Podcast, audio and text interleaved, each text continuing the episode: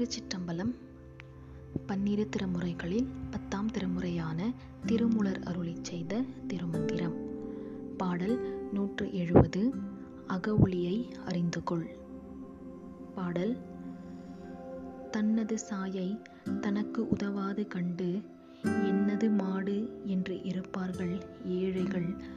உன்னுயிர்ப்போம் உடல் ஒக்க பிறந்தது கண்ணது காணொளி கண்டு கொள்ளீரே. பொருந்தியிருக்கின்ற நிழல் ஒருவனுக்கு உதவுவதில்லை.